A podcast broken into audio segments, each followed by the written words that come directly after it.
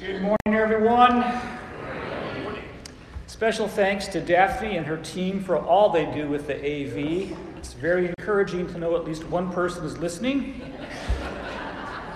Also, if you ever see Abby Baldwin around, thank her as well. She's the one that pulls together all of the slides that Daphne and her team use each Sunday, and uh, that's a pretty big job. Uh, she's really good at what she does, and so the next time you see Abby, say thank you to her because she is magnificent.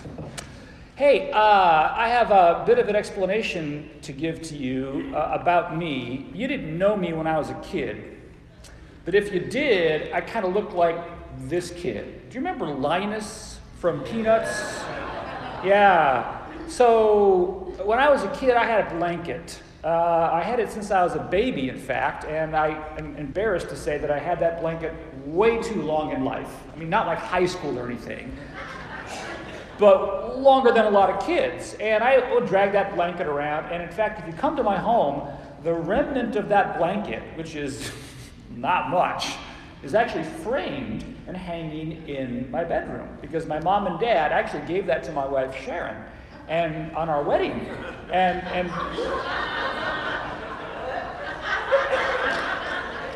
is that funny I, I don't know because at the bottom of that frame emotional support blanket it says, Sharon, this was Brian's blanket used until this day. And my dad actually put the last date he remembered me using it. And then it said, the blanket was his security, and now, Sharon, you are his security. Yeah, yeah. But the fact of the matter is, that blanket uh, comforted me. And I had a pretty soft, good life as a kid, so there wasn't a lot of comforting to be done. But, you know, a lot of people, a lot of people have stuff like that. I'm not going to make you raise your hand and say, hey, who had a blanket or a stuffed animal or anything like that, because I would imagine a lot of us have had that or still have that, and that's completely fine. And it's because a lot of us realize there are points in our life, there are days in our life, when we need some comfort. And that's why one of God's greatest promises is in the book of Second Corinthians in the very first chapter. You see, as Paul is about to try and say some important but sometimes hard things to this church family, he starts off by saying, Praise be to the God and Father of our Lord Jesus Christ, the Father of compassion and the God of all comfort, who comforts us in all of our troubles. Look, if you're like any human being, you realize there are days when you need comfort. In fact, I would imagine you came to this worship service today going through some things in your life, some of you, maybe many of you, and you just need some comfort.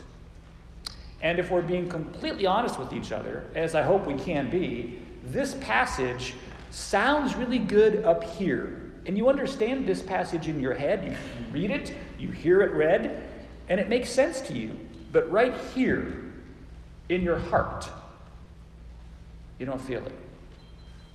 In my experience, the reality is a lot of people don't feel comforted by God. I recently read a, blog post of a gentleman who's involved in caring for his longtime spouse. They've been married for over 50 years. His spouse is suffering from Alzheimer's. And in fact, if you read his blog post, you would hear him tell about how every day she yells at him, every day she asks who he is, every day is a Herculean struggle for him. Yet he loves his spouse and has for decades. But he wrote recently in his blog Is this my reward for having gone to church every Sunday? Where is God now that I need him? He doesn't feel much comfort from God. He never gets to attend worship like we are today. He needs God's comfort.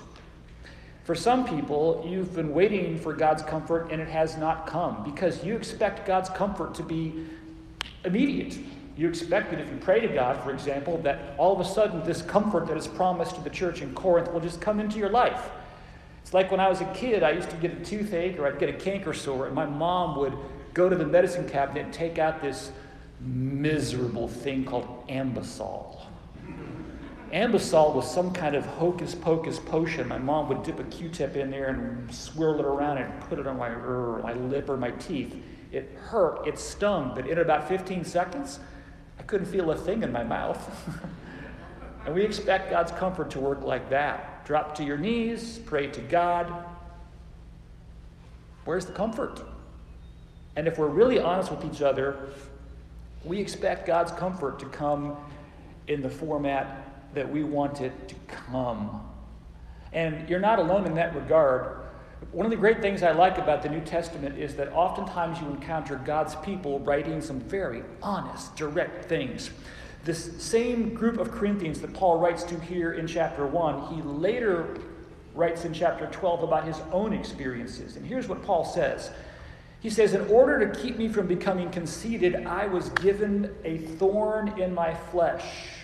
He even calls it a messenger from Satan. And he says he's tormented by this thorn in the flesh. Three times I pleaded with the Lord to take it away from me, Paul said. Paul wants it gone. Paul wants whatever that is. And some scholars think it's his eyesight that had gone bad with macular degeneration. Other scholars think it was chronic back pain. We don't know. Paul wants it gone because you see, for Paul, that would bring comfort. But he doesn't get that comfort. Instead, the comfort he gets is the Lord saying to him, My grace is sufficient for you. Well, that sounds great up here, but your back still hurts when you get up in the morning. That sounds great up here, but the reality is your eyesight is still degenerating. That sounds great up here, but dealing with the spouse who has Alzheimer's is hard. Really hard. And so I think sometimes, if we're honest with each other, these words we've read this morning sound really good, but they land in our life in a very difficult way. So this morning, for just a few minutes, can we talk about God's comfort? Can we talk about this promise that sounds so good, but oftentimes when you live it out is so very difficult? And I just want to say a handful of things that occur to me as I look through Scripture and ponder God's comfort. But let me start with this. I think that God's comfort often comes through other people. It often doesn't come in the way we expect it to. It comes through human beings, not through uh, the snap of the fingers that God does up there and all of a sudden pff, something happens. It comes through other people. Have you ever read the book of Job? Job is a guy who needs comfort. Family members have died. His body hurts. He's lost a lot. Much like the Gillespie family, his home has been destroyed. He's experienced the death of loved ones, like many of us have in the past two years in the wake of the COVID pandemic.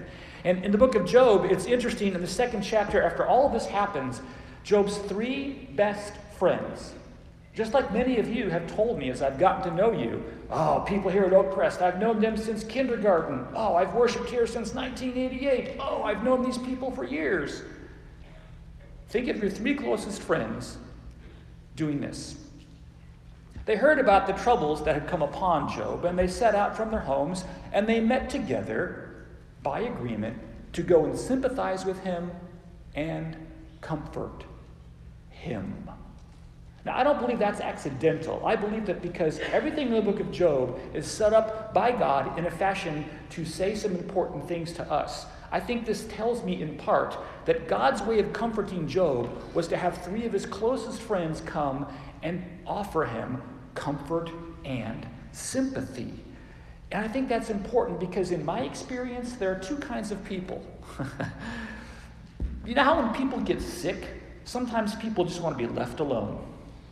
It's like, leave me alone, I've got a fever. Leave me alone, I've got a cold. Leave me alone, I don't feel well. Leave me alone, I feel achy. Can I get anything? Yes, go away. They just want to be left alone. Other people, when they are sick, when they are going through difficulty, they want you to be around. When they're ill, can, can I glass of 7 Up? Can, can, I have some crackers? Can I have another blanket? Can, can you get the TV remote for me? Can, can, you, can, you, can, you, can you? And both of those are fine. But what I've noticed is this when people go through difficulty in their life, sometimes people just want to be isolated. And I understand that everybody grieves in their own way, and I understand that everybody gives care to aging parents in their own way. But it's been my observation that oftentimes, when people most need other people, they push them away, they hunker down, and yet they pray to God for comfort. When in truth, maybe that comfort comes when you call the church office and say, hey, can people come and visit with me? Maybe that comfort comes when someone walks through the door of the hospital and wants to just sit with you and talk and then pray. A very wise associate minister back at the church in Portland where I preached once told me this, and I've never forgot it. He said, Brian, you have to let people bless you. Because I'm one of those people that doesn't want people to bless me. I'm one of those people that wants to kind of be isolated. And reality is, God's comfort often comes through, well, people like Job's three friends. I was really struck and actually encouraged about six, seven weeks ago when Jack Hill came to me after service and he said, Hey, Brian, I'm going through a major surgery next week. Can you pray for me? And I did. And I think that's a magnificent example for all of us to follow. Number two on the slide behind me you are often the way that God comforts other people. We have an amazing staff of shepherds at this congregation. We have a lot of people who, without any fanfare, will go and visit and but help people do all kinds of things in the midst of their hour of need, and, and you never really hear about it. But I want to offer the possibility to you this morning that, much like Job's three friends, you, not just the staff, not just Dwight, not just elders like Scott and Alan and all the others, not just those individuals, but you are the way that God comforts other people. You see, it's really interesting if we go back to that passage in 2 Corinthians chapter 1. I didn't read the end of it. I want to read the end of it to you now. I, here's where I left off. The God of all comfort, who comforts us in all of our troubles, so that we can comfort those in any trouble with the comfort we ourselves receive from God. So, yeah, I, I, preach here each Sunday, and I'm blessed to do it. So, yeah, the, the shepherds serve here with zealousness and with dedication, and they are honored and happy to do it. But at the end of the day, God comforts us in part so that we can turn around and pass it on to other individuals. You see, it's all too easy to think, ah, somebody else will do that. It's all too easy to say, ah, that's not my gift. It's all too easy to say, well, I wouldn't be very good at it. And I understand all of that. And yet there's the passage. In fact, if you've ever been comforted by someone else, if God has ever brought comfort into your life, I think it's, it's a good thing to pass it on instead of hoarding it and basking in it yourself. Now, you might think to yourself, well, that sounds great, Brian, but how exactly do I do that? Well, again, because God knows us and knows our human nature, I think He gives us an example. Back to the book of Job. So, Job's three friends meet together. They agree to go and sympathize with Job and comfort him. So, they hop on their camels, or they start walking, or they get on their donkeys, or however they got there, and they show up. And here we pick up the story in verse 12. Well, when these three friends saw Job from a distance, they could hardly recognize him. They began to weep aloud and they tore their robes and sprinkled dust on their heads. Okay, time out. That's just what people did back then to symbolize we are really, really torn up about this. Now, today we don't tear robes or we don't sprinkle dust on our heads and all that kind of stuff. But those were at the time a way of saying we hurt because our friend hurts. And by the way, if you want to tear your clothes and put dust on your head, that's fine. Time in. They then sat on the ground with Job for seven days and seven nights, and no one said a word to him because they saw how great his suffering was. You see, for you to be the instrument of God's comfort, you don't have to know what to say. You don't even have to know what to do. You just have to show up. The mere presence of other humans that care is often enough to provide comfort. If you ever walk by a hospital waiting room, you understand this. Because oftentimes there's a cluster of people all waiting for a loved one to get out of surgery, and they're just there to comfort the spouse who's waiting to hear from the surgeon. It's just the mere presence. I've sat in those hospital rooms, and I think many of you have as well. You see, it's just about being there. I have sat with my students as they have cried because they've lost a loved one or they've lost a pet. Uh, many of us have experienced situations where we show up and we don't know what to say and we just sit. Maybe we hold a hand or put an arm around someone's shoulder and they tell us they feel better. That's, by the way, what emotional support animals do.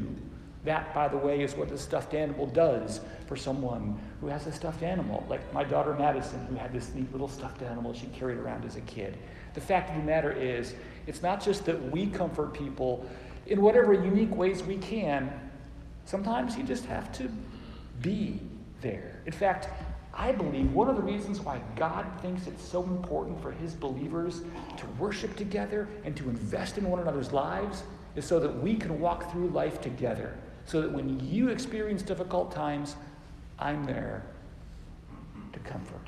And when I experience difficult times, you're there to comfort. And when the people at the end of your pew, or in the pew behind you, or four pews in front of you go through difficult times, you are there to comfort. Because that, I think, is partly how God's comfort works. But there's also something else you have to understand. Third, God's comfort is not always immediate. It's not like Anbesol. God's comfort doesn't come on our timeline. You see, I have learned many things in my life, one of which is this reality that struggle is one of the ways that we actually learn and grow. I mean, trust me, I've run five marathons in my life, okay? I ran cross country and track in high school, and one of the things all that running has taught me is that sometimes it's about perseverance, sometimes it's about struggle, so that way you can grow and, in that case, become a better runner. Uh, there's a guy named Joshua Becker that wrote a really good book called The More of Less. And in it, he says this Pleasure is a terrible teacher because the most significant lessons we learn in life are rarely received during times of pleasure. Instead, they're born out of pain. Now, that doesn't mean you go looking for the pain. We're not masochists here, okay? Well, if you're running marathons, you're kind of a masochist, but that's beside the point, okay? What it means is that oftentimes the comfort that God brings us comes on a timeline that allows a little space for us to learn. And I think that's why when you encounter the wisdom of Solomon in the book of Ecclesiastes, the light bulb goes off and things begin to make sense. You see, for many years, it was hard for me to understand why this was in the book of Ecclesiastes in, in chapter 7. It's better to go to a house of mourning than to a house of feasting.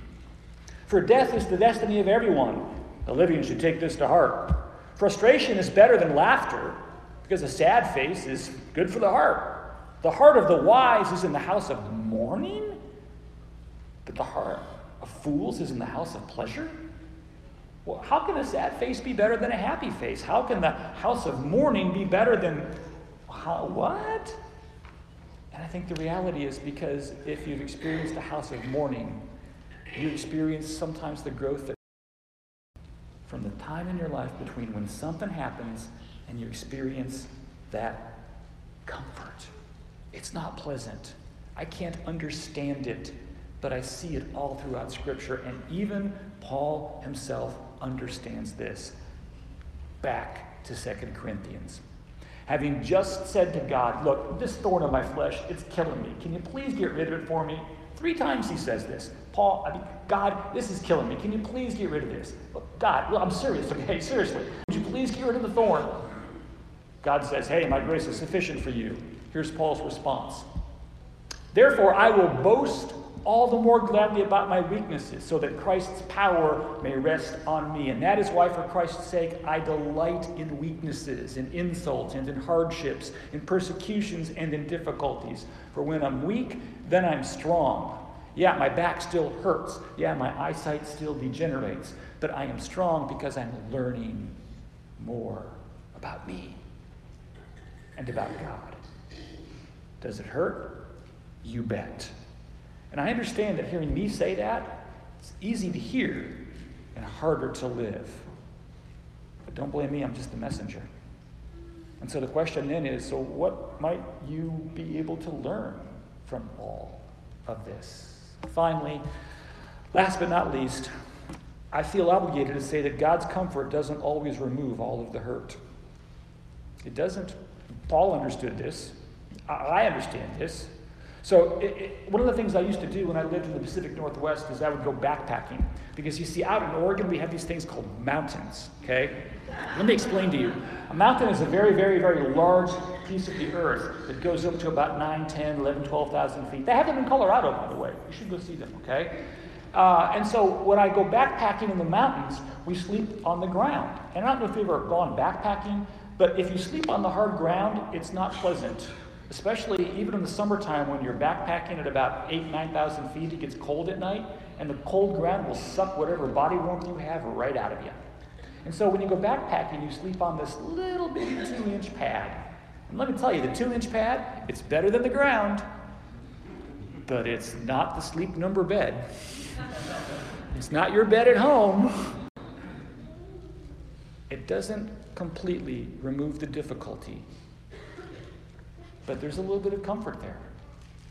And in my life, and I think if you're honest in your life, you'll understand that's often how it is. Job's friends show up and they comfort him. They don't say anything, they're just there with him. They comfort him. But Job's kids are still dead, his house is still flattened, and there's still boils on his body.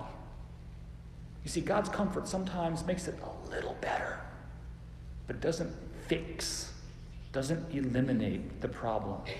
I really appreciate the fact that Kyle this morning chose to have us sing a portion of the 23rd Psalm, because you may remember the fourth verse of the 23rd Psalm. I'll do it in King James because that's how I learned it. Yea, though I walk through the valley of the shadow of death, I shall fear no evil, for thou art with me, thy rod and thy staff comfort me. I learned that in seventh grade, King James Version. Mrs. Carpenter back in Phoenix, where I grew up. She'd be so proud of me right now. The psalmist David reminds us he's still walking through the shadow of death, he's still in the valley. That gentleman on the internet, his, spouse still has Alzheimer's. That's not going to change on Monday morning after he hears this sermon on Sunday afternoon. But I hope there's at least a little comfort in his life and in yours. And I think somewhere deep down in here, we understand that. Because the most common prayer I heard from, from shepherds, from, from anyone in the church is this Lord, would you be with blank? Be with blank. Be with Kathy in her loss. Be with Brian as the school year starts. Be with blank. So we understand that because while we sometimes pray for something specific, like the healing of cancer or uh, you know uh, coping with grief, we understand that the comfort is what we're after, if if not the larger fix. Maybe one way to understand it is to listen to what C.S. Lewis had to say in his book, The Problem of Pain. Our Father, God, our Father refreshes us on the journey of life with some pleasant inns that will not encourage us to mistake them for home. There is a place where there is no Alzheimer's. There is a place where your back doesn't hurt and your eyes don't degenerate. There is a place. It's called heaven. And between now and then, God does provide us comfort, enough inns to refresh us on the journey. Sometimes they're fancy Radissons with soft beds and big pillows and a hot tub and a sauna. And sometimes they're a Motel 6. But they refresh us along the way. And it's been my experience in life that if you understand that about God's comfort, you can say, Yes, God, your grace is sufficient for me. So I don't know how all this lands in your life today. I suspect that a lot of you crave God's comfort. I suspect that a lot of you are still waiting for God's comfort. And perhaps what I've tried to share with you today is both encouraging and hopefully also a little bit helpful to dig a little deeper into God's comfort. And so this morning, as we conclude, I'm going to ask, well, I'm going to pray for all of us. And then we're going to rise and we're going to sing in Christ alone because it is in Christ alone where our hope is found. And it is in Christ alone that we can find the comfort we really need. So I will pray, and then we'll stand together.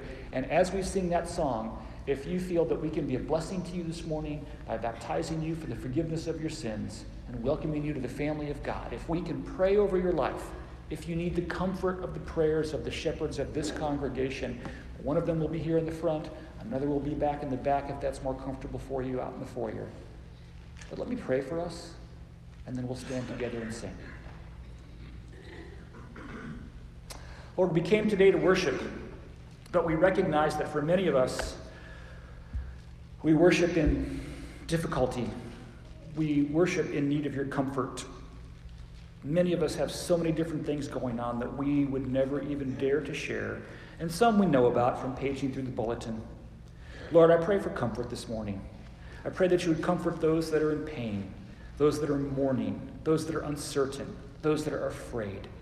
I pray, Lord, that you would help us to better understand your comfort.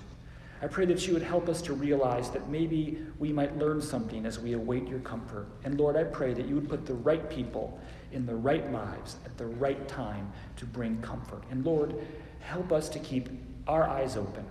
Open the eyes of our heart that we might see those whom we can comfort. Lord, I pray these things with great expectation for what you do. For Lord, in Christ alone, we offer this prayer. In his name, amen. Let's stand together and sing.